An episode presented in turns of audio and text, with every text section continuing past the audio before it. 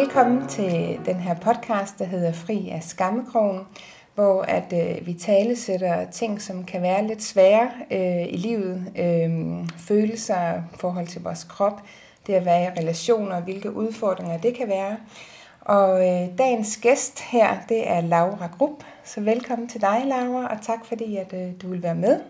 Tak, Tanja. Øhm, jeg havde egentlig tænkt, at jeg skulle invitere dig, fordi jeg ved, at du arbejder og har specialiseret dig rigtig meget omkring kvindens cyklus. Øh, og når det kommer til det her intime rum, så ved jeg, at der er mange, der ikke rigtig har kontakt med den del, og måske også der vemmes lidt ved den del. Men da jeg så fik fat i dig, så kom vi til at snakke om, at du var begyndt at, at dykke ned i dating og datingadfærd, og hvad er det for nogle udfordringer, vi løber ind i der. På en måde var det bare lidt mere det fyldt lige nu, så vi venter lidt med det andet. Og så tænker jeg, at vi starter her i dag, fordi det er også meget relevant i forhold til hele det her intime rum, både det følelsesmæssige og det fysiske. Mm. Så Laura, vil du ikke lige starte med bare at præsentere dig selv, og også fortælle lidt om, hvorfor var det overhovedet, at du blev interesseret i det her datingadfærd og datingliv, og hvordan man kunne optimere det? Jo, det kan ja. du tro. Nu fortæller du så fint, at min rejse ind i, i den her verden startede meget med cyklusen. Og hele sådan datinglivet, det kommer så meget også af min egen personlige historie. Det gør sådan set også cyklusen. Jeg, jeg trækker meget på mine egne personlige erfaringer ud i alt det her. Og det kom så i sidste år, jeg fandt mig selv, øh, jeg var, jeg var jeg kom ud af et forhold, og var gået på Tinder igen, og synes egentlig, det var sådan lidt tungt. Og så, øh, jeg har et nyhedsbrev, hvor jeg fortæller ud om, hvad jeg laver, og så nævnte jeg også lige der i en sætning, at jeg lige er så kommet på Tinder. Og så en af mine fantastiske kursister skrev, øh, du skal prøve at tjekke det her materiale ud omkring dating. Og jeg tænkte sådan, åh, sådan noget med at gå til en coach omkring dating og sådan noget. Det, det havde jeg aldrig identificeret mig med en, der gjorde. Og jeg tænkte, det er sådan noget, det skal jeg nok selv finde ud af. Men så tænkte jeg, ah, okay. Dagen efter min 32. fødselsdag vågnede jeg op med tørremænd og tænkte, nå, okay. Måske skulle jeg lige alligevel se, om jeg kunne lære lidt. Og det åbnede simpelthen for en verden for mig, hvor at jeg begyndte at lære meget omkring, hvordan tænker mænd, og hvad er det for nogle fejl, vi som kvinder ofte ubevidst begår, som gør, at vi måske skræmmer dem væk, vi gerne vil være sammen med. Hvordan kan vi med nogle få justeringer, alt fra helt ned i, hvad er det for en sms, du skriver, til hvordan får du en mand til at komme hen til dig, hvordan kan du gøre dit dating jo meget sjovere og mere ja. spændende, så vi bliver bedre til at møde hinanden. Okay. Så jeg kaster mig ud i at prøve alt det her af, og, øh, og nu så gået også over til at fortælle kvinder omkring, hvordan, øh, hvordan kan de lære både mine erfaringer og al den viden, og jeg har samlet sammen på min vej. Ja, og nu var jeg så heldig at være med til dit første foredrag om det, og man kunne jo se det virkelig relevant, og folk sidder bare der, fordi der er så meget frustration, og de vil så gerne et andet sted hen, og man ved ikke helt måske, hvordan man skal gøre. Så kan du prøve, fordi jeg tænker, de følelser, de sidder med, og de følelser, jeg har siddet med i mine datingperioder, hvor jeg har været ude og søge nye mænd, og så den, du sad med. Mm. Den der tunghed, du beskrev. Hvad var det, der var blevet så tungt? Mm. Ja, altså, nu hed mit foredrag her Træt af Tinder. Ja. så det vil sige, mange af dem, der kom, var trætte af Tinder, og trætte af den måde, vi dater på i dag, hvor det hurtigt bliver meget overfladisk, og det der med, at en fyr lige pludselig ghoster dig, han forsvinder, uden at du ved hvorfor, vi er meget hurtige til at afvise hinanden, og det kan føles, det kan gå ind og ramme, synes jeg, nogle følelser ind i, og sådan har jeg i hvert fald haft det selv også på Tinder, det der med, hvorfor, hvorfor forsvandt han pludselig, eller ja, hvorfor er det, jeg bliver afvist her? Ja. Så man kommer til at vende den indad, i stedet for at have det noget med mig at gøre, sagde jeg ja. noget forkert, gjorde jeg noget forkert, Ja. Er jeg bare ikke en, man gider have? Ja. ja så, så det, det, er i hvert fald den, jeg ser med Tinder. Den kan gøre det lidt mere barsk. Der, der er også fantastiske muligheder med Tinder. Jeg er ikke sådan egentlig imod Tinder. Jeg synes, det, det giver os også nogle muligheder. Men når man har været på det i mange år, mm. og, og skal tilbage på det måske igen efter et brudt parforhold, så kan der godt være noget tunghed i det. Ja. En anden del af det, som jeg sådan så i mit eget liv, det var det her med, at øh, jeg følte, at jeg gjorde nogle ting forkert, men jeg vidste ikke, hvad det var. At øh, jeg har nok altid haft den her tanke om, at det her med kærlighed, det kunne jeg ikke rigtig finde ud af. Mm. Alle andre var gode til det, og, øh, og, og, og følte også, at jeg kom ind i nogle par folk, som ikke rigtig gavnede mig. Så mm, det var nok også for egentlig at finde ud af, hvad er det for nogle... Hvor er det, at vi... Det kan jo være, at det bare måske 2% man gør forkert. Mm. Fordi det, jeg ser mange af de kvinder, som, som, som, som også nu går på min forløb, er, det er ikke fordi, at de ikke kan finde ud af det her med at date. Det handler måske bare om en lille ting, man gør forkert. Eller nogle, ja, nogle, øhm, nogle små justeringer, der skal til. Ja. Og også måske have brug for noget inspiration, nogle nye måder at, at møde mænd på. At vi ikke hele tiden gør det samme igen og igen, for så møder vi jo netop de samme mænd, og, måske, og laver de samme, øh, de samme små fejl, som kan spænde ben for os, vi egentlig får dem, vi gerne vil have. Ja. Og så også det her med, at mange af os går på kompromis. Vi føler, at der ikke er særlig mange mænd derude, og at vi derved øhm, føler os frustreret i vores kærlighedsliv, fordi vi ikke får det fulde udbytte, som vi egentlig ønsker os. Og nu her, inden vi skulle lave den her, så rendte jeg rundt på Nord for at spørge folk af, hvis I skulle vide noget om dating. Noget af det, jeg ligesom øh, hørte, de sagde, det var, de vil gerne have det der do's and don'ts. Hvad skal jeg gøre, og hvad skal jeg ikke gøre? Mm. Øhm, og, og de der generelle sådan frustrationer netop, jeg kan mærke, der er et eller andet, der går galt, men jeg ved faktisk ikke, hvad det var. Så det var den ene side, de godt kunne tænke sig at vide. Og så den anden ting, det var faktisk det der lidt dybere noget. Fordi når man går på dates, så vil der være, så vil der være personer, der afviser en. Man kommer også selv til at afvise, og begge dele kan være svært. Så hvordan håndterer man de der svære ting, når man både skal sige nej til en, eller når man øh, bliver sagt nej til, eller når man begynder at mærke den der tendens, du også nævnte, man begynder at gå på kompromis. Man vil det så gerne, og så skærer man gerne en hel eller en tog for at få det et eller andet sted. Og det kan måske give en en kortvarig følelse af at få det, men, men hvad så på den lange bane, hvis det er strategien ind i et forhold for eksempel. Ikke? Jeg tænker, at det her do's and don'ts, det er lidt mere til at tage og føle på, sammen med hele den der idé, du har, eller ikke idé, du har, men noget af det, du også fremhævede den aften der med, og, at tænke, at der er mere end Tinder. Der er livet. Det har vi glemt lidt, ikke? Altså, fordi noget af det, du også så fint nævnte den dag, det var, at det vi mister ved, ved Tinder, medmindre man er meget, meget connected også med sin egen intuition, som kan overrule alt, men det er hele den her sanselighed. Hvordan er kropssproget? Hvordan dufter vi? Hvordan rører vi? Altså alle de her ting, det er noget, vi mister, og fordi det også er det, den, det der er den sårbare del af det, så er en del af strategien ved at vælge Tinder måske været, at det er lettere at sidde derhjemme i fred og ro og ikke blive konfronteret med alt det der. Men så når vi så endelig kommer ud og møder det, så er det fandme endnu sværere, fordi vi ikke har trænet det. Mm. Så vil du prøve at fortælle lidt om det, det her med også at begynde at tage det ud i livet? Ja. Ja, og mange, altså mange af teknikkerne kan man også bruge i kombination med Tinder, ja. men der ligger bare nogle muligheder, som vi glemmer at afsøge, som er lige uden for vores hoveddør. Ja. Og, og der er det Tinder ofte kan blive en sovepude. Vi føler os meget aktive i vores liv, men, men det er vi jo egentlig ikke, før vi kommer ud og møder manden. Det er jo først det, vi er gået i gang med at date. Jeg giver dig et eksempel. Øh, jeg, I forbindelse med alt det her, så startede jeg for eksempel til swingdance. Så jeg tænkte, okay, jeg skal ud og møde flere mænd ude i den virkelige verden, og hvad hvordan har jeg lyst til, hvor kunne det være? Og noget, der var interessant, det er også, med swingdance, så skifter du en partner hele tiden, så du roterer rundt. Og det jeg faktisk gjorde her, øh, da jeg var her sidste gang, det var faktisk, at jeg brugte min duftessens. Mm. Så det var sådan helt, helt på sådan en basal plan, når jeg stod der med mm. en partner og skulle til at danse, så inhalerede jeg lige for at se og mærke personen på den måde. Og ja. det er bare for at give et eksempel på, vi skal ikke glemme det her, det her, hvor jeg bruger meget min cyklus og hormonelle baggrund. Vi skal ikke glemme, hvor meget vi er vi bruger øh, vores sanser til at lære et menneske at kende, og der har vi så kun, jo ved, som sagt, billede og tekst på Tinder. Ja. Nå, men det skal ikke kun handle om, øh, om ulemperne ved Tinder, der er også masser af fordele. Det, som jeg godt kan lide i forhold til det her med at møde mennesker i virkeligheden, det er, at det ikke kun er dit datingliv, der bliver federe.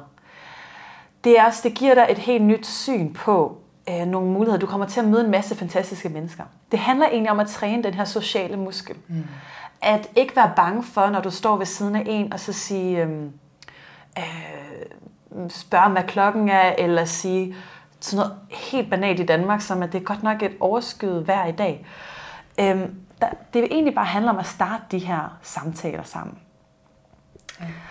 Så øhm, så kan du prøve at give nogle eksempler på, hvordan man kunne gøre det? ja, hvis vi skal komme ned i det konkrete. Ja, bare, bare fordi det kan folk også godt lide. Ja. Ikke? Så bare, hvor kunne det være hen og på hvilken måde? Bare et par enkelte eksempler. Vi kunne forestille os, du stod og ventede på bussen, ja. og der står en attraktiv mand ved siden af dig, og at du for eksempel spørger ham, hvad klokken er. Det er sådan den helt simple, uskyldige indgangsvinkel. Det kunne du gøre med flere, bare for at øve den der første kontakt. Mm. Når du så mm. føler dig rolig i det, jamen, så kunne du så give kompliment. Mm. Den kan jeg i hvert fald godt lide at sige det der med, at Nå okay, hvad er klokken? Den er så også meget. Det er et flot ur. Mm. Den er meget, meget simpel. Du anerkender lige øh, noget ved den anden person.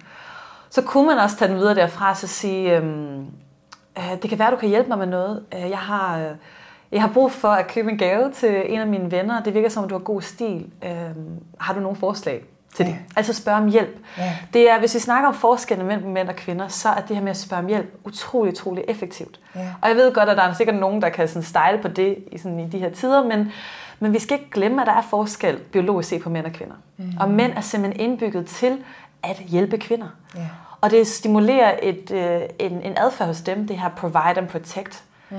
og som gør, at de føler sig tiltrukket af en kvinde. Fordi du får ham til at føle dig som, ham som mand, det gør ham tiltrukket af dig. Yeah. Så det er egentlig bare at sige, hvordan, hvordan kan du skabe den her tiltrækning? Yeah. Så sådan noget som at spørge om hjælp, det kan også være at spørge om hans holdning, det kan være at give et kompliment, det kan være bare at i tale noget, du ser. Yeah. Den kan jeg ret godt lide at tage udgangspunkt i det. Hvis du står øhm, på en, en bar, og du ser... Øh, hvad skal jeg sige, ikke, ikke et eller andet, det kunne være en fancy menu eller sådan noget, så sige, det er godt nok en interessant menu, de har her. Det er simpelthen bare at tage udgangspunkt i det, der er omkring dig. Ja, så i nuet, hvad sker der lige nu? Hvad lige vil præcis. være naturligt at snakke om her? Uden lige at præcis. det skal handle om dating, eller man skal score, ja. eller man skal noget som helst. Netop. Ja. Og det er derfor, du også skal bruge det i dagstimerne. Ja. Det, altså, der er det nogle gange nemmere, for det handler egentlig bare om at starte en samtale. Ja. Og hvis en mand er interesseret i dig, så skal han nok sørge for at gribe den bold. Ja. Hvis han ikke er, jamen, så kan det være, at den falder, altså ikke falder til jorden, men han bare lige griber den og lægger den ned, og det er også okay. Det ja. kunne være, at han er et forhold og er gift. Det ved vi jo ikke, der. Så du nævner ligesom tre ting. En ting er sådan at bare tage kontakten overhovedet, ja. måske endda ture og give et kompliment, og så måske også at spørge hjælp. Det kan ligesom være graderne i det. Ja, det kan i hvert fald, det, det er sådan, hvis vi snakker sådan i samtalerne. Ja. Men der er også nogle skridt inden det. Ja. Fordi at, øh, det kunne være, at du øh, står i den anden ende af lokalet, mens du ser ham her. Så er det svært at starte en samtale. Så det vil så være først at på en eller anden måde møde hinanden. Ja. Og der starter det ofte, den klassiske er at starte mm. med et blik. Ja. Og ikke bare et, et meget hurtigt blik, fordi mænd har ofte brug for lidt mere mm. øh, stimulering, fordi at man kan sige, at vores hjerne er også bygget forskelligt her. Det er, at vi er meget bedre til at tolke sådan nogle signaler, end mænd er, så vi skal lige hjælpe dem lidt. Ja. Måske lige holde det der lille halve ekstra sekund. Og ja, det kan føles rigtig svært i begyndelsen, de første par gange, du gør det. Derefter så bliver det faktisk ret sjovt, fordi de fleste vil egentlig bare blive glade, og måske lige lidt sådan, nå, okay, hun kigger på mig. Mm. Så et blik, måske også med et smil. Altså studier viser, at mænd er 70 procent øh, mere tilbøjelige til at komme ind og snakke med dig, hvis du smiler til dem. Ja. Så det at man lige får et lille smil med, og ikke være bange for at være den første, der smiler, selvom han ikke gør det. Mm. det er jo, vi kender det selv, hvis vi går ud i byen, og en mand smiler til os. Det kan godt være, at det bare er det, men det er jo altid rart at blive set. Ja, også hvis det er bare en kvinde. Ikke? Så hvis også det er det her virkelig svært, så kan man starte med at øve sig på kvinderne Præcis. i stedet for. Bare for at øve til, altså det at indgå i en relation, ikke? eller en, et møde. Præcis. Bare komme i gang med at træne den her muskel. Ja, og så tænker jeg, nu kommer det til at lyde som om, det her er så let. Og jeg ved, ja. at lige præcis det, du siger, det er faktisk rigtig svært. Ja. For selv i vores venskaber, i vores relationer, der kan det at være stille med hinanden og sidde og have øjenkontakt være så svært.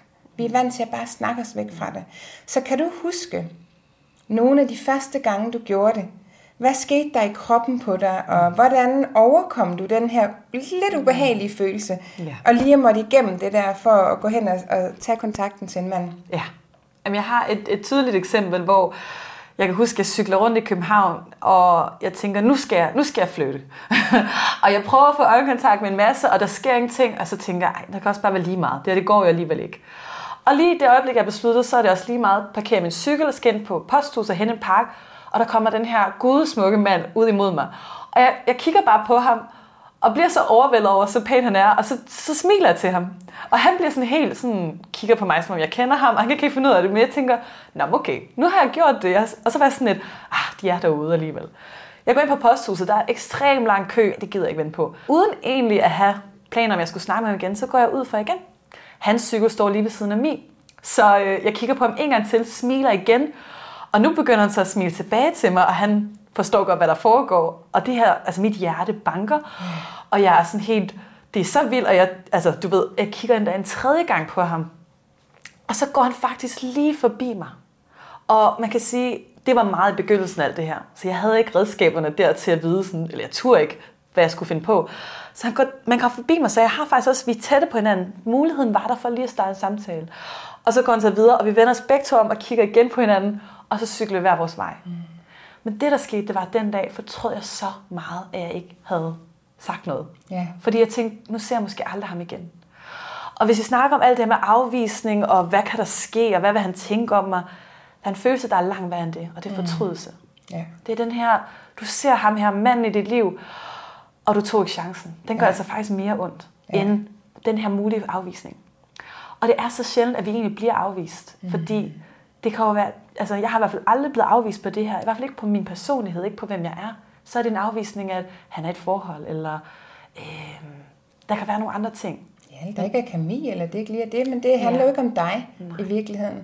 Så der var noget hjertebanken, hjertebanken, rysten, svedige hænder. Ja, det der, det der, sendte der ekstra blik. Jeg tænkte bare, han må synes, jeg er helt tosset. Han må tænke, jeg er sådan en desperat cougar, der bare vil have ham.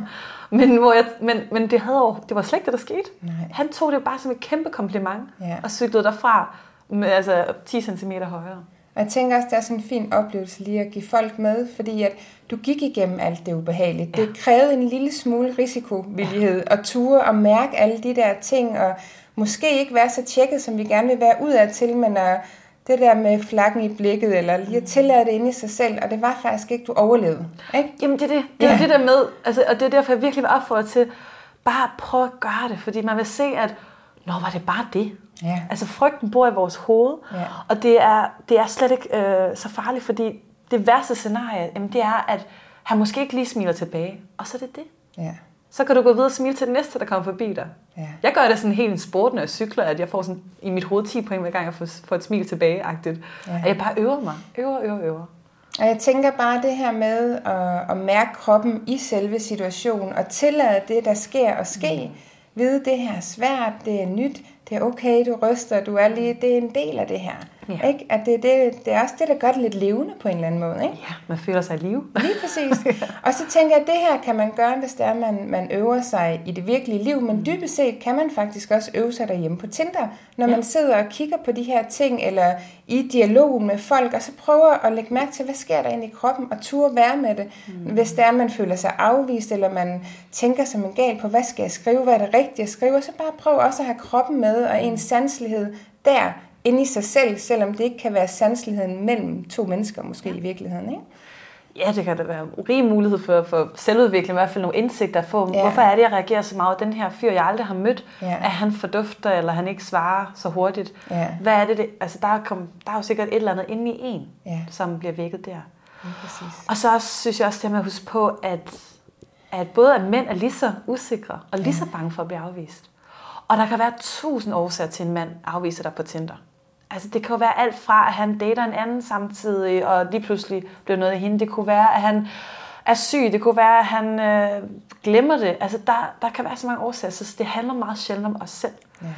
Og en, en påmindelse, jeg ofte bruger, øhm, fordi det handler det her datingliv også om, det handler også om at, at blive den bedste version af os selv, og få det godt med os selv. Men det er at sige, hvis en mand afviser mig, på baggrund af min øh, Tinder-profil, eller på baggrund af vores korte samtale, jamen så tænker jeg mere sådan, nå, jamen, du kender mig jo heller ikke, så selvfølgelig afviser du mig, fordi du ved ikke, hvad det er, du går glip af. Mm. Altså mere tænker ind i den der sige sådan, nå, selvfølgelig, okay, det handler jo ikke om, om mig, du afviser, fordi du, har, du kender mig slet ikke. Ja, og der er jo også nogen, der afviser på et meget overfladisk baggrund. Ja. Og så også at tjekke ind, jamen, er, det, er det den slags type, jeg, jeg øh, går efter, Ja. der, der ikke vil være med mig, hvis jeg er usikker, eller hvis jeg bliver bange, eller hvis jeg bliver svedig, eller, eller hvad ved jeg. Det kan være alle mulige ting, som vi har kategoriseret i, at det her ikke er attraktivt. Ja. Fordi hvis man endelig ender med en kæreste, så kommer man jo alle de der ting igennem, fordi Ja. livet gør det ved os indimellem. Ikke? Ja, og jeg tænker, jeg begynder at blive mere taknemmelig, når en fyr afviser mig. Fordi så har jeg da sådan lidt, tak fordi du viste mig nu, så tidligt i processen, Ja, at du ikke var den rigtige for mig, sådan så jeg ikke behøver at spille mere tid. Ja. Og det er der, hvor jeg tror, en anden fejl, som jeg selv har begået meget, det er det der med, at vi finder en, og så nemlig klipper en hæl og hakker en tog. Vi prøver ligesom at få det til at passe ind i det billede, vi gerne vil have, frem for at sige, Nå, du, okay, jeg er ked af, at du ikke viste dig, hvad den, jeg havde brug. Det var den, jeg ville have. Mm. Så nu giver jeg slip på dig, sådan så jeg kan skabe plads til at møde den, ja. der passer mig. Og gå ud og skabe flere muligheder hele tiden. Ja. Frem for at hænge sig fast på en og prøve at presse ham ned i en kasse, han ikke skal være i. Det var i hvert fald noget af det, jeg har brugt sådan af flere omgange, i, hvor jeg har været ude øh, i datinglivet.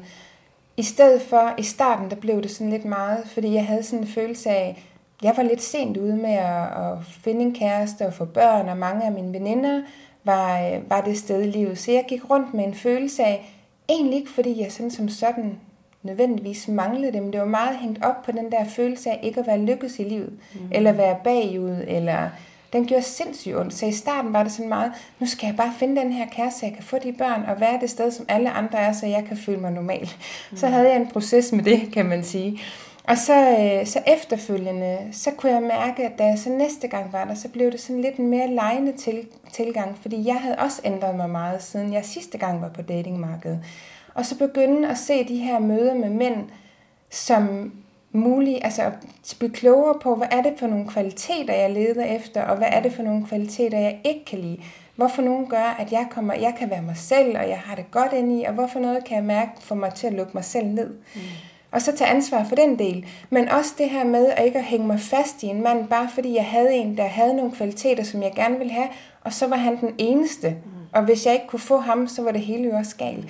Men mere sådan at kigge på det, han havde nogle kvaliteter, som er meget vigtige for mig. Dem vil jeg gå ud og kigge mere efter. Mm. Så nogle gange kan man i mødet også bare blive mindet om en kvalitet, man leder efter, mere end at det er manden, mm. og det er den, man skal have. Mm. Kan du genkende det? Så meget. Og så meget fra altså min aldersgruppe. Nu er jeg selv 32, og jeg kan selv blive ramt af den her følelse af, altså, at, at, at se, hvad der sker omkring mig. Mm. Og, og jeg tror, at det er nemlig det, der gør mange af os så ender ind i nogle ulykkelige parforhold. Ja. Det vi også skal huske på, det er jo, det, man er ikke nødvendigvis lykkeligere i et parforhold, ja, end at være single. Og vi kalder det også et datingliv. Altså det er jo et eller andet sted en, en tid, en periode i ens liv, hvor man dater, og man har mulighed for mm. at finde ud af at blive klogere på sig selv.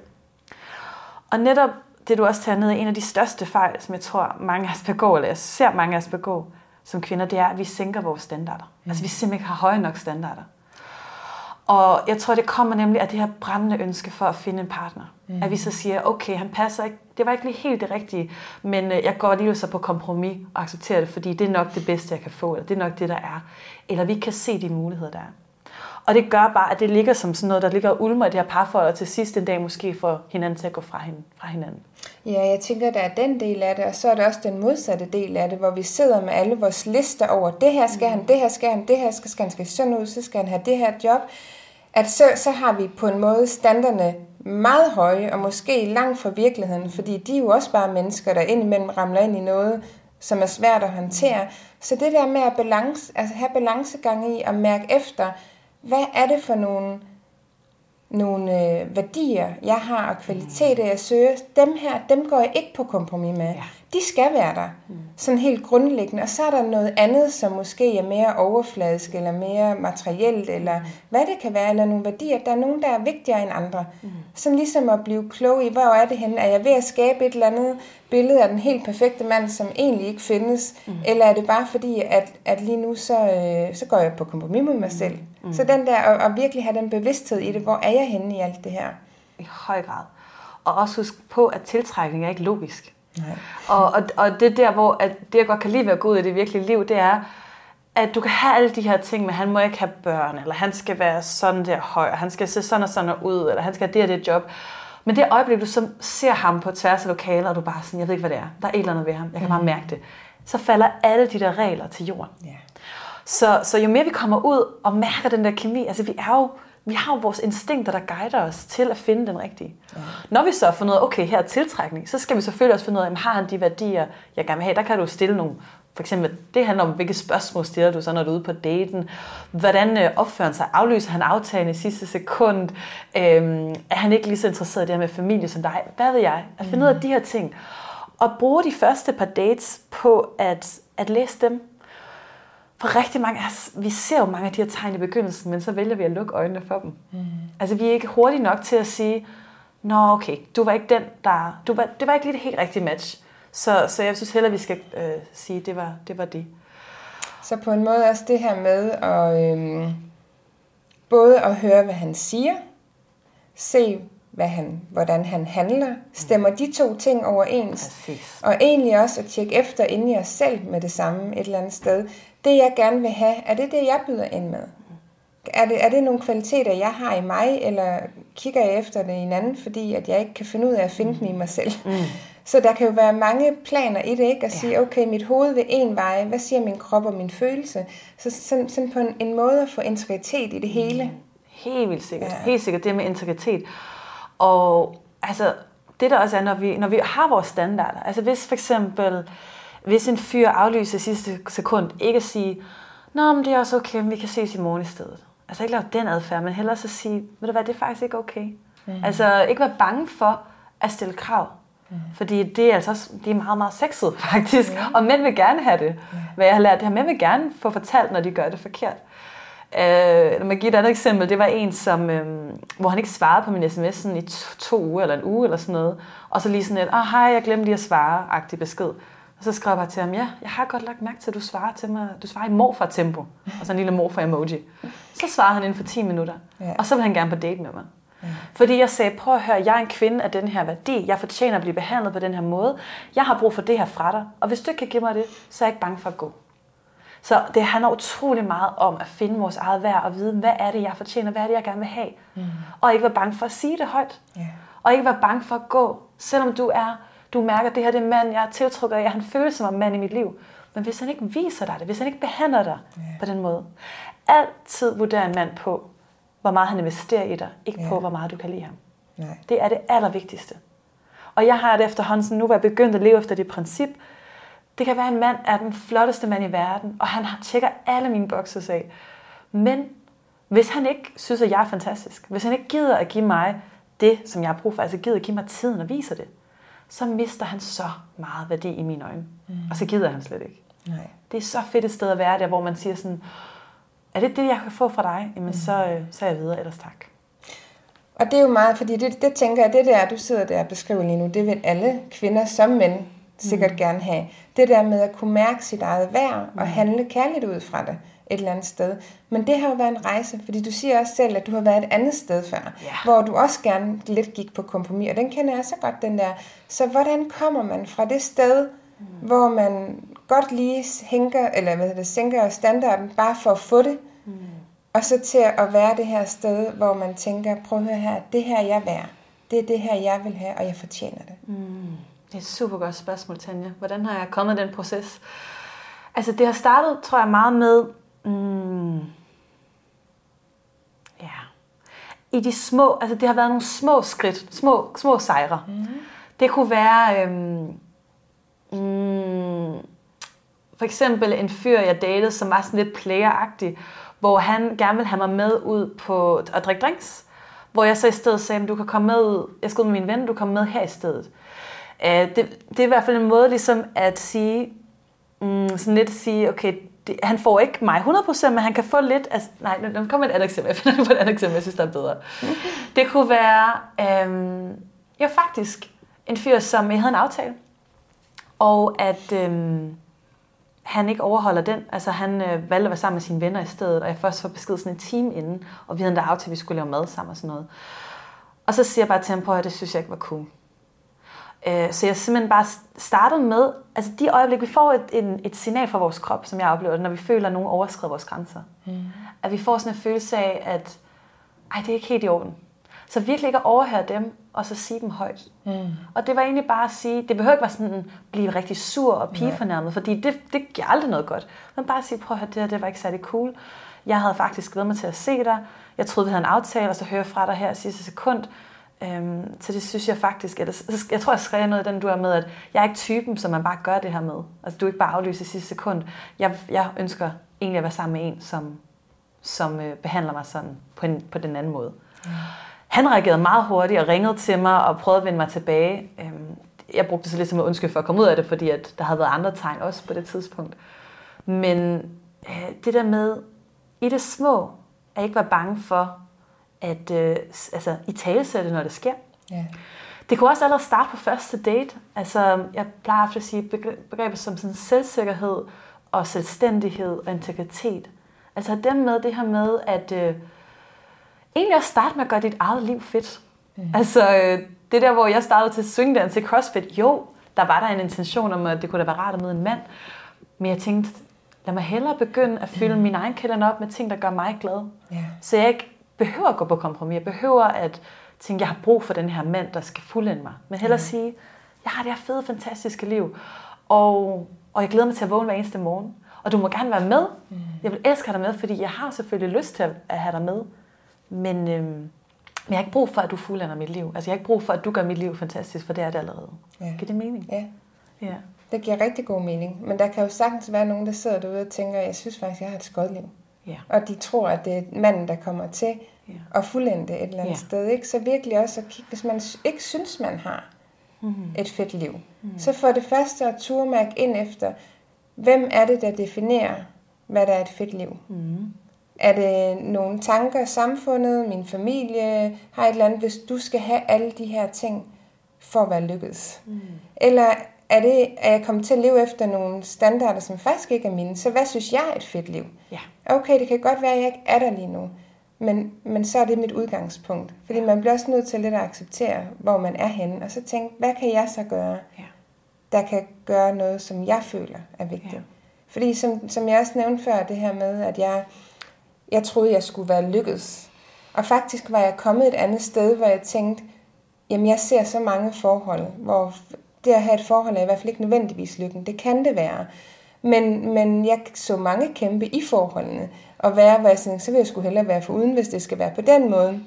Så selvom jeg på en måde havde, var landet lidt i det der med, at jeg vil enten, hvis jeg skal have et forhold, så skal det være på de her præmisser.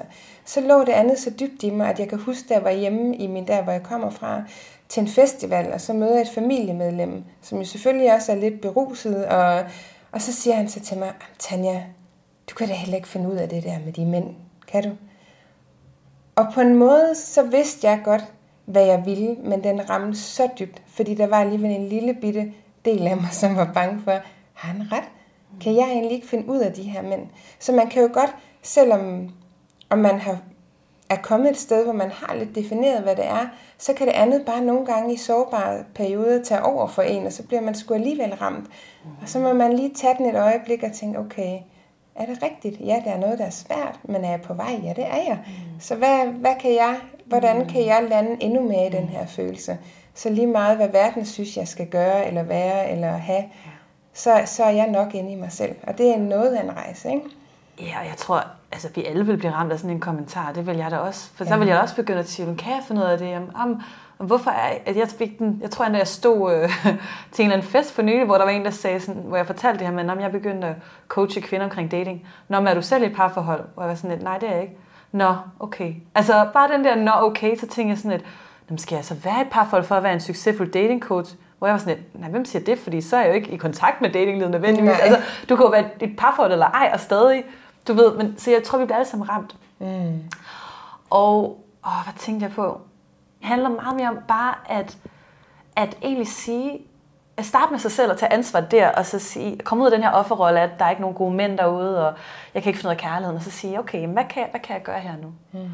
Og så vil jeg også sige, at jeg synes faktisk, det er utrolig modigt, både dem, der lytter til den her podcast, og fundet den, dem, der siger, ved du hvad, jeg faktisk gerne have et godt kærlighedsliv. Mm. For der er rigtig mange, der siger, jeg går på kompromis, og jeg vil bare være i parforhold. Selvom jeg er ulykkelig, så bliver jeg i det, fordi det er mere trygt. Yeah. Så jeg synes, dem, der er single og ikke går på kompromis, og så siger, jeg vil hellere være single, og så det at finde en partner, som jeg faktisk... Altså, så vil jeg hellere vente i usikkerheden, som kan være så svær. Mm. Men vente på, at der faktisk kommer noget, som, hvor jeg føler, at det her, det kan jeg være i. Og ikke ja. er bange for at gå fra noget, der ikke tjener en. Ja. Altså, det synes jeg er det allermodigste. Ja. Og jeg tror også, det er, altså, der er mange af os, der søger mere end det her, øhm, altså ind i sådan et halvfesen parforhold. Mm. Og gud skal lov for det. Så jeg synes, det er der, hvor man skal tage en dyb vejrtrækning og bare finde tillid til, at, at, øh, at det er fordi, at man skal igennem de processer, der er, og fordi at man også et eller andet sted, jeg synes, det er mega sejt, det med at sige, at det her det er vigtigt for mig. Yeah. Jeg vil gerne finde noget, jeg fortjener. Og jeg tænker, at den kan, selvom man er i et parforhold, kan man jo også sidde lidt til den, ikke? Fordi Jamen, det kan ja. kræve lige så meget mod. Ja. Og egentlig at bruge de samme teknikker, men bare bruge dem der, hvor man er, og høre, ja. skat, der er noget, jeg ja. mangler, eller noget, jeg savner, eller det her var der en, der vagte i mig ude i byen. Hvordan kan den, den kvalitet savner jeg i mig og med dig? Kan vi ja. gøre noget? Det er det der med at ture og tage de der lidt, lidt svære samtaler et eller andet ja. sted, ikke? Men nu er det jo ligesom også på en eller anden måde et øh, faktum, at folk er på datingmarkedet og på, på Tinder og hvor man ellers er henne, af forskellige årsager. Nogen er der bare for at date, for at have noget overfladisk, for at få noget sex, mm. for aldrig at committe sig. Og nogen er der med et, et meget, meget dybt ønske om at, at finde, altså komme et andet sted hen og få det her parforhold. Øhm, og da jeg gik rundt og snakkede med nogen her så, øh, på Nord der, så, så var der også en, der sagde til mig det her med, at på en måde var der også lidt blevet en tendens derude, at man ikke rigtig var på, på jagt efter noget. Det var bare lige for at have det lidt sjovt og se, hvad kom det. Men i virkeligheden, så gik hun med et dybt ønske om noget, noget andet i virkeligheden. Ikke? Eller omvendt, så var jeg i den modsatte situation øh, sidste år, da jeg begyndte at åbne op for det her datingliv igen. Jeg kunne mærke, at jeg havde lukket så meget ned i mit hjerte og i min krop, og jeg kunne ikke åbne op for begge, begge ting på én gang, og jeg havde ikke overskud, sådan som mit liv så ud, til det store commitment. Mm. Men det der med at ture og sige, først og fremmest over for sig selv, hvad er det, jeg gerne vil? Vil jeg bare gerne lige have det lidt sjov? Er det for at lære mig selv bedre at kende? Vil jeg gerne have en, en kæreste? Hvad er det, jeg vil? Og så ture og sige det højt. Fordi først så blev det mødt det her med, sådan, er det ikke lidt mærkeligt sådan på første date eller i indledende snak og lige og, og sådan clear linjerne, hvor man er, hvor jeg sådan tænker, jo måske, men i virkeligheden så giver det også et vældig klart udgangspunkt for, hvor er vi henne, og hvad kan jeg forvente ud af det her.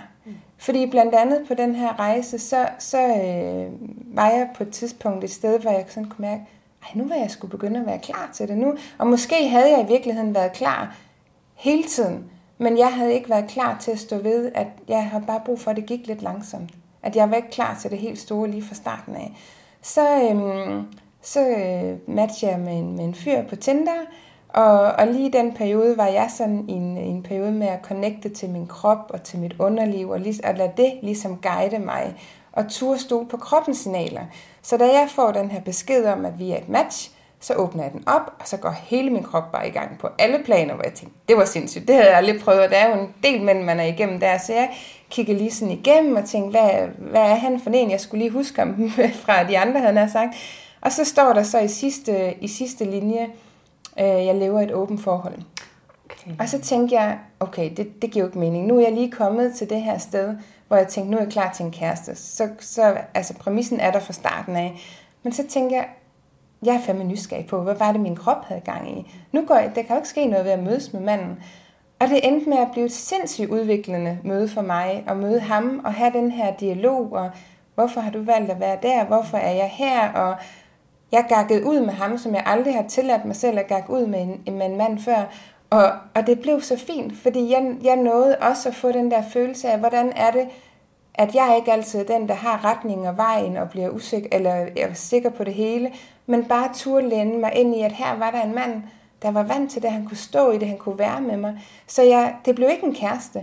Og, og, men, men de møder, vi nåede at have, de de gav mig så meget med en fornemmelse af, at det her vil jeg have, men med en, der vil være der hver dag, som vil bygge et liv med mig. Mm. Så også det der med nogle gange at ture og gå med det, som intuitionen eller kroppen mm. siger, og det er ved at flykke en ud måske, og ikke giver mening fra hovedet af, men bare være åben for, måske kan det her faktisk give mig noget. Og det der, at vi havde så åbne kort, begge to, jeg sagde, jeg ved ikke, hvorfor jeg sidder her, jeg er så monogan, som noget kan være, men der var et eller andet, der kaldte mig herhen, og det vil jeg undersøge. Så, så, så kunne jeg vælge, da jeg tænkte, Gud, han har mange af de kvaliteter, jeg gerne vil have. Hvis jeg bliver ved med at se ham, så ved jeg, at jeg bliver såret. Fordi at han er en, jeg godt kunne lide. Og så bare kunne respektere mig selv, og den vej, jeg gerne vil, og hans ærlighed fra starten, at sige, tak, det her vil jeg huske meget længe, mm. og det gjorde mig mere sikker på det, jeg gerne vil have, og vores vej skilles her. Det var simpelthen sådan en fin oplevelse. Yeah. Som jeg ikke havde taget, hvis jeg ikke havde tur og gå med det, selvom det ikke gav mening i mit hoved, eller hvad man kan sige. Jamen, jeg, er, jeg er helt enig, at, at det handler meget om at så slippe kontrollen. Ja. Og bare stole både på vores egen krop og intuition, og ikke være bange for at åbne vores hjerter. Ja. Fordi jeg har selv også levet i mange perioder med et meget lukket hjerte, og ikke turde lade nogen som helst komme ind, fordi det er meget sårbart. Det er ja. meget farligt, føler mange af os det. Så at, at øh, se det også som en proces. Ja. Og jeg vil også sige en ting at tænke på, det er også okay ikke at vide, hvad du leder efter. Yeah. Det er også okay ikke at vide, jamen vil jeg have et parforhold, eller vil jeg bare date? Jeg ved det ikke. Yeah. Men en god måde at finde ud af det på, det er ved at begynde at date, og begynde at gå ud og møde mænd, og bare måske se det som en, en proces, en fase i sit liv, at det ikke være, nu skal jeg skynde mig at hoppe ind i et nyt forhold, for jeg lige kommet ud af et, jeg kan ikke holde ud at være alene, men også mm. finde roen i det, yeah. og finde roen i at, at øhm, jeg bliver inspireret og, og lære mere om, hvad du vil have, Men jeg synes, der er det vigtigste, det der med ikke at være bange for at gå, hvis en mand ikke behandler dig på den måde, du gerne vil have. Det tror jeg er noget af det sværeste. Ja. Det her med, som du så fint gjorde her, var at sige, det var et møde, og det skulle være den tid, men så skulle det også slutte der. Mm. Og der er der mange af os i hvert fald, tror jeg, der, der holder fast i det, eller prøver at lave det om, og har svært ved at slippe på det. Ja. Mm. Mm. ja. Så nu snakker vi, kommer ind til, til at snakke meget om kvinder, og jeg ved, at der også sidder nogle mænd derude, mm. der er lige så udfordrede, lige så frustrerede mm. i deres datingliv. Hvad har du erfaringer fra dem? Ja, altså nu er jeg jo kun lige begyndt at dykke ned i det her med, med, med kvinder og dating, og er også i gang med at starte et samarbejde med en, en Tinder-coach til mænd. Ja. For det findes der også. Der findes jo også masser af coaching til mænd. Og øhm, tænker du på, hvad jeg har gode råd eller erfaringer? Jamen bare, hvad du, fordi jeg ved også, du nævnte på foredrag, du har snakket med dine venner, og ja. du, du er bare meget nysgerrig generelt. Så spørger du, så ja. du behøver jo ikke på den måde at være være øh, ekspert, men mm. bare det der her tur spørge ind til en masse, mm. men hvad, hvad er det, I bliver udfordret af? Hvad er det, I synes er svært i ja. de her sammenhænge? Jamen der tror jeg, at det, jeg har, det her, der er en åbenbaring for mig, det er at forstå det her med, hvor, hvor bange mænd er for at blive ja. afvist. Altså det anede jeg simpelthen ikke. Nej. Jeg anede ikke, jeg tror, at det lå i mig at tænke, at mænd, det der bare, de skal bare gå hen og snakke med os, og I har der noget, nogle hormoner, der gør det, kan I sagtens klare, fordi testosteron giver os mere selvtillid. Mm. Det kan godt være, det gør det, men de er lige så bange, hvis de ser en smuk kvinde, er de lige så bange for at komme hen og, og blive afvist, fordi der, der er meget mere på spil i forhold til deres ego, i forhold til dominans og status i hierarkiet, alle sådan nogle ting. Mm. Så øhm, jeg, jeg synes i hvert fald, det har givet mig en indsigt i, at vi egentlig, hvad kan man sige, nødt til at løfte den her sammen. Yeah. Jeg synes, som kvinder kan vi ikke bare sige, om det er mændene, der skal score os, at vi skal gøre noget. Men samtidig skal vi som kvinder heller ikke jagte mænd på sådan en øh, aggressiv Medium, måde, yeah. hvor vi bliver manden, yeah. og de kan føle sig sådan helt overrumlet. Mm. For jeg har dyb, dyb sympati forhold, med mænd i forhold til, at jeg tænker, at de altså, jeg føler sig lige så forvirret. Yeah. Og, og det jeg møder, nu har jeg mange udenlandske venner og nogle græske venner, og, hvor det er jo en helt anden kultur dernede. Jeg mødte yeah. en, en kvinde til en, en fest, hvor hun er fra Chile, hvor hun siger, i Chile, på en kæreste, sådan der. Det er så mm. nemt. Hvor hun siger, i Danmark, I don't know what to do. altså, fordi at vores kønsroller er mere sådan neutrale og, og mixet sammen, så er vi begge, begge sider er ret forvirret. Ja, jeg tænker også, at selvom der er noget, nogle forskelle i mænd og kvinder og hormoner og alt mm. det her, mhm. så er min... Jeg har en fornemmelse af, at når, det, når vi kommer sådan helt derind, hvor det ikke er sjovt at være, så deler vi den samme smerte. Vi er ja. bange for at blive afvist, vi er bange for at blive forladt. Mm. Og på nogle punkter, det er også meget sådan at sætte i, øh, i kasser, vel, og det kan jeg godt få lidt modstand på, men så øhm, kan det være, som en erfaring i hvert fald, at, at måske er kvinder lidt mere bekendte med deres følelsesliv, og mænd lidt mere bekendte med deres seksualitet. Mm. øhm, så det her med at, at, at øhm, også at ture og vise noget følsomhed, og give en mand en feedback på, når du har den her adfærd, så gør det det her ved mig. Så ligesom at, at gå ind i den der følelsesmæssige arena og give noget feedback på, hvad gør din adfærd ved mig? Ikke fordi, at øh, det kan være, at man har et mønster med det, og man skal lære noget af det, men også en måde sådan at hjælpe hinanden og navigere i de her former, øh, eller sådan at de her forbindelser på en eller anden måde. Så, så det også er, kan være en grund til at turde vise lidt af sig selv, fordi hvis jeg tør blot mit hjerte og være lidt usikker og ryste lidt og svede lidt og sige nogle mærkelige ting, men kan være med det inde i mig, så er det også en invitering eller en invitation til dig til at sige, at det er trygt for dig at gå det her sted hen. Og så kan man lige så stille udvikle, altså udvikle sig sammen. Det er jo ikke, fordi man skal lægge hele sin historie og sin hjerte på bordet for dag et. Det er jo også noget, det her, den der, øh, hvad hedder det nu, spænding gør imellem os. Mm. Altså, vi, vi skal være trygge for at kunne give os hen, men hvis vi ved alt, så mister vi den der interesse, og der er den der seksuelle energi, der også meget bliver bliver drevet af den her, det her uvisse. Og mm. turde gå ind det der sted og lege og opdage, og ikke at vide, hvor vi skal gå hen, og far vild og gå et andet sted hen. Mm. Ikke? Ja, og, og der synes jeg, altså, der har vi kvinder også en opgave, synes jeg, for at hjælpe mænd. Fordi ja. en ting, vi kan snakke hvad er det, vi vil have, og vi er de her stær- bumstærke kvinder, og lære alle de her regler om, så skal du gøre det og det og det. Men, men også tænke på, at altså, mænd har også brug for, at vi skaber et rum, hvor de kan være sårbare. Ja, lige Fordi at det, det finder de ikke særlig mange steder, i hvert fald ikke i deres mandefællesskaber. Der er det jo, der er det jo en, en, en hvad man sige, mere negativ ting at være sårbar. Mm. Så at vi også giver det rum, lige så vel som vi har brug for, at en mand hjælper til at sådan beskytte os, i hvert fald på sådan en følelsesmæssig plan, er det jo Ja. det, vi søger, som mand også skal føle sig med maskulin. Jamen så også have lidt den her, man kan kalde det lidt mor far rolle Altså vi giver hinanden det rum til at være der. Ja. Det synes jeg, øhm, altså også at anerkende, at, at mænd også har det behov. Ja, men. Ja, de har i hvert fald et behov for også at kunne, at det kan være trygt for dem at vise mm. deres følelser, ikke? Fordi mm. der kan være så meget lukket ned. Det tror jeg, vi alle sammen kender til en vis grad, men, men jeg ser det i hvert fald øh, noget, vi alle sammen kæmper med, og synes er mega svært. Og det er lige meget, om du er i singlelivet eller i, i et parforhold. Og jeg vil ja. sige, hverken på mine dates, selvom jeg måske ikke kender folk særlig godt, eller i mine forhold, hvor jeg måske viser en dybere side af mig, men den der villighed til at ture og være sårbar, mm. til at ture og vise, hvem er jeg, hvad gør det her ved mig. Jeg har aldrig oplevet, at det har skabt afstand. Mm-hmm. Øh, måske en afstand i, at vi ikke skal det her, men en afstand eller en, en nærhed i at, at møde hinanden det sted og sige, jeg er her, du er der. Mm. Øhm, så det har altid givet mig en følelse af at være mere forbundet, og i virkeligheden også synes, man var mere attraktiv, når han turde gå med mig det sted ind, også selvom det behøves, eller det betød, at vi ikke skulle dele noget bagefter. Mm. Og det kan man jo tage en ting, når du sidder i det dybe parforhold og har en eller anden intens samtale der. Men det her, det starter jo allerede, når vi går på gaden. Ja. Fordi det er jo meget sårbart, det der med at holde blikket lidt længere. Ja. Det starter allerede der. Ved at jeg gør det, så, så viser jeg en sårbarhed, en, så risikerer jeg at blive afvist. Ja. Øhm, men, men hvis vi tager start allerede der, som jeg ser det, om man er, hvis man er single, Ja. Hvis man nu begynder at både lære at forstå mænd og kvinder for den sags skyld, alt efter hvilken lejr man er i, men jeg ser det som en kæmpe investering i dit fremtidige parforhold. Ja. Alt det, jeg gør lige nu, ser jeg som en gave, jeg giver til min fremtidige partner. Ja.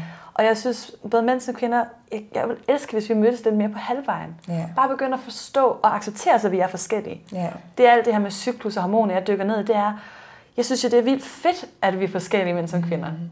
Ja, vi lever i et samfund, hvor at vi har mange af de samme muligheder, og der kan være meget, øh, det kan være lidt mere sløret, de her skæld imellem os. Men jeg tror på, især med dating, at der er mange, der søger ud til at mærke øh, det maskuline og feminine, at de forskellene mere, fordi at ellers bliver vi ret forvirret. Ja. Og, og, og det synes jeg også er en gave, det her med at hjælpe en mand til at føle sig som en mand, mm. og for en mand side hjælpe en kvinde til at føle sig som en kvinde. Ja. Det er jo det, vi, vi også har brug for. Det er et biologisk behov. Ja, lige præcis. Hvad hedder det, Laura? Tiden den er ved at gå, og vi kunne snakke videre i timer om det her. Ikke? Vi, vi synes, må- jeg synes måske næsten, at nu fik vi da slet ikke gravet ordentligt dybt ned, men så vil vi gøre det igen. Men jeg tænker bare, hvis der sidder nogen derude øhm, og har brug for et, et godt råd på vejen. Mm. Øhm, det bedste, du kan give med, det kan være flere ting, men, men er der sådan noget, du tænker, det her er noget af det, der har hjulpet mig allermest? Mm, det er jo svært at ramme det ned til et. Jeg føler mig ret inspireret af det, vi har snakket om omkring i dag. Så jeg tror faktisk, jeg vil tale til kvinderne, når du er med, og tale til det her med ikke være bange for at sige dine behov højt. Ja. Ikke være bange for at, at, at sige til en mand, og det, når vi siger, prøv at høre, jeg har brug for det her. Grunden til, at vi er så bange for at sige det, det er, at vi er bange for, at han siger, det kan jeg ikke give dig, så nu går jeg. Mm. Vi er bange for at blive forladt. Ja. Men vi er nødt til at ture det. At vælge os selv til at så sige, prøv her, jeg har det her behov. Og hvis han ikke kan give mig det, hvis han ikke kan imødekomme mine behov, og heller ikke vil arbejde for det, jamen, så er han heller ikke den rigtige mand for mig. Mm. Så jeg faktisk sige, det synes jeg er inspireret af, at, at det vigtigste i, det- i det her, jeg har lyst til at give med, det her med, vær ikke bange for at talsætte dine behov, og vær ikke bange for at gå heller, hvis øhm, de ikke bliver mødt. Hvert fald ikke, hvis det er nogle dealbreakers for dig. Nej, lige præcis. Jeg kan huske, at en af mine undervisere sagde på et tidspunkt, og det var også meget henvendt til kvinder, men jeg tror, at det er noget for, for alle egentlig. Det her med, hvis vi har et behov, som vi enten er bange for at blive afvist i, eller at vi ikke lige kan se, hvordan det skal kunne lykkes nu, så fornægter vi os næsten selv, at vi har det her behov. Mm. Hvor hun sagde, at det er egentlig bare ture at sige højt, til at starte med bare for sig selv, og indrømme, det her behov, det har jeg. Også selvom jeg ikke lige kan se, hvor det skal blive mødt henne. Det var næsten sådan noget 60-70 procent en del af det. Mm. Så virkelig at ture også om, og, og erkende dem, man Ja. ikke lige kan, kan se, hvor, hvor de skal lande henne. Og jeg ved ikke, om det lige er den rigtige procentsats. Jeg synes også, det er ligegyldigt. Men det gjorde i hvert fald noget det der med at ture og mærke det og tillade dem og have behovene, uanset hvad der skete. Ja, rigtig meget Øhm, kendt over for sig selv. Ja, lige præcis. Fordi det er sådan en del af, af det der at lære sig selv bedre at kende et eller andet sted. Ikke? Ja, vi kan leve meget benægtelse. Ej, jeg er så glad i mit parforhold. Og ja. så egentlig være meget, meget ulykkelig, fordi vi ikke vil se det i øjnene. Eller jeg er glad som single, eller det, ja, det kan også godt, vej. eller et ja. eller andet. Ikke? Ja. Og det, jeg synes, der er det smukke, den, altså det, der så, hvad man sandsynligvis vil se, det der sker, når man i sine behov, jamen det er faktisk, at manden bliver mere tiltrukket af dig. Ja. For en mand vil også gerne have en kvinde, der har standarder. En ja. kvinde, der både kommunikerer, hvad hun bruger for, så han ikke skal læse tanker, men, men også ved, hvad hun fortjener. For ja. det er jo en kvinde af høj værdi. Og så vil han se det som en udfordring, han skal leve op til. Og derved vil han øge sin, øh, jamen sin kvalitet også i dine øjne. Fordi, ja. åh gud, han kunne faktisk godt komme herop. Jeg skulle bare lige fortælle, om han skulle derop. Det er præcis. Jeg kan huske på en af de andre podcasts, som ikke er blevet udgivet nu, der talte jeg med en af mine undervisere. Vi snakkede, det var nu i det seksuelle rum, mænd og kvinder, hvor han sagde sådan, mænd har brug for at få at vide, hvad de skal gøre. Mm kvinder har brug for at vide, om det, de gør, er godt nok. Sådan ligesom kvaliteten, men mændene havde brug for at få nogle retningslinjer til, Præcis. hvad skal jeg gøre? Så, så rammen, kende rammen indenfor, hvor de så kunne lege i et eller andet sted. Ikke? Så vigtigt. Øhm, ja, og jeg sidder og tænker, at hvis jeg skulle give noget med, så vil det også være noget med at prøve at se det her som en leg, som en naturlig del af livet, at være sammen med mennesker, og også ture og kigge på, hvad er det, jeg gerne vil, hvor at stå ved de der behov, og, og også ture og mærke, øhm, mærke de ting, der er svære, fordi hvis det er en, hvis man, om det er dating eller i livet generelt, at man bliver ved med at ende i situationer, hvor man ender med den samme følelse, så synes jeg altid, det er interessant. Okay, hvis det er den her angst for at blive afvist, der forhindrer mig overhovedet at gå derud, hvordan kan jeg så arbejde med den følelse inde i mig. Mm. Fordi det, der jo tit sker, hvis vi hele tiden har, har, har øje ude på folk omkring os, hvad de gerne vil have, hvad vi skal være for at være dem, så har vi allerede forladt os selv i virkeligheden. Mm. Så nogle gange kan det også være et spejl af mm. det, vi møder derude. Er der nogle steder, hvor øh, jeg lyver over for mig selv? Er der nogle steder, hvor jeg ikke overholder aftalerne for mig selv? Er der nogle steder, hvor jeg forlader mig selv? Og sådan at være lidt nysgerrig på det øh, og ture gå ind i det rum, øh, og så bruge kroppen rigtig meget til det. Fordi nogle gange, så kan vi tro, at vi skal i terapi, og vi skal gå i dybe ting. Det skal vi også nogle gange, der kan vi brug for en hjælp. Men nogle gange er det faktisk nok bare at have mod til at ture og mærke det ind i. Når jeg er i den her følelse, hvad gør det så ved min krop? Kan jeg trække vejret og tillade det at eksistere og have sin bevægelse? Og så kan det være, at jeg mærker mere, hvad det er, jeg gerne vil have, eller så kan det være, at det lige pludselig er noget helt andet. Så i virkeligheden, som med alt andet, så, så den her intimitet og ture, være med følelserne, være med sine behov, være med det, der ikke føles rart i kroppen, og øve sig i at ture og være med det. Fordi jo mere du kan være med det, så kan du også meget bedre være, hvis du er i en eller anden situation, og det ryster lidt, og det sveder, eller du bare har lyst til at løbe væk et eller andet sted. Fordi så er vi trænet i det, men i et trygt rum på en eller anden måde. Præcis, jeg er så enig. Jeg kunne ikke sige det bedre selv. Nej. altså med bare, at øh, Ja, ikke være bange for det, der kommer op. Ja. Hmm. Kan vi sige, det var det? Ja, det kan Ellers må vi tage den op igen en ja. anden gang. Men i hvert fald tusind tak, fordi at øh, du vil være med. Og jeg ved jo, at du faktisk laver en masse events, og der er en masse på vej, kan jeg forestille mig. Men ja. hvis nu folk sidder og tænker, det er fandme lidt uh, spændende det her. Også mm. fordi det du gør, det er at lave nogle af de her aftener, hvor vi går ud og øver os sammen. Ja. Og så får det, når du fortæller om det, så tænker jeg, det skal jeg med en aften, når det kan lade sig gøre. Fordi det bliver sjovt, og det bliver lejende, og det handler ikke om at, at konkurrere med andre kvinder eller noget. Det er virkelig sådan en total støttegruppe, der bare hæpper hele vejen et eller andet sted. Ikke? Men hvis man gerne vil vide mere om, hvad laver mm. du, hvordan kan jeg bruge dig, hvor, hvor får man fat i dig hen?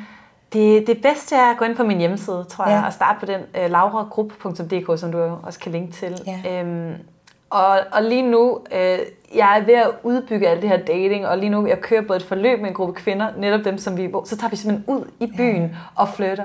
Og det er så vigtigt at have ja. nogle kvinder omkring dig, der bakker dig om, at du ikke kun har veninder, der sidder i parforhold og ikke kan forstå, hvorfor du stadig er single. Altså, ja. Det kan være så demotiverende. Ja. Det er også noget, det at få feedback, at de andre siger, hvor er det bare rart at høre andre, der står i samme situation ja. som mig, ja. og vil at have det sjovt med det. Ja. Så, øh, så endelig kom ind på min hjemmeside, til med dig med nyhedsbrev, så er det der, hvor, at jeg, hvor jeg sender information ud. Jeg har også på Instagram og Facebook, og er i gang med at udvikle hele den her dating-del. Ja. Og har planer om både nogle foredrag og workshops, også en to-dages weekend workshop, hvor vi også skal ud i byen om aftenen, også med yoga og det, og jeg tror også, at I kan ham her, den her mandlige Tinder-coach med ind, også, ja. så vi kan få hans perspektiv. Jeg har masser på vej. Det bliver så spændende. Ja. Og jeg tænker, at jeg lige i teksten her lige skriver kontaktanlysningerne ja. til det, så folk Endelig. ved, hvor, hvor de er. Endelig. Og hvis der sidder nogen derude, som har lyst til at dykke ned i den, altså i den lidt dybere del af det, så er man også velkommen til at komme til mig og få en mm. session, eller komme med på nogle af workshopsene eller cafémøderne. Mm. Og ligesom også uh, ture indtage den lidt dybere del, også med en gruppe, og finde ud af, heller ikke her er jeg alene. øhm, så det gør vi. Det er det. Og så siger jeg tak for i dag, Laura. Ja, det var en fornøjelse tak. at lege med dig. I lige måde, tak.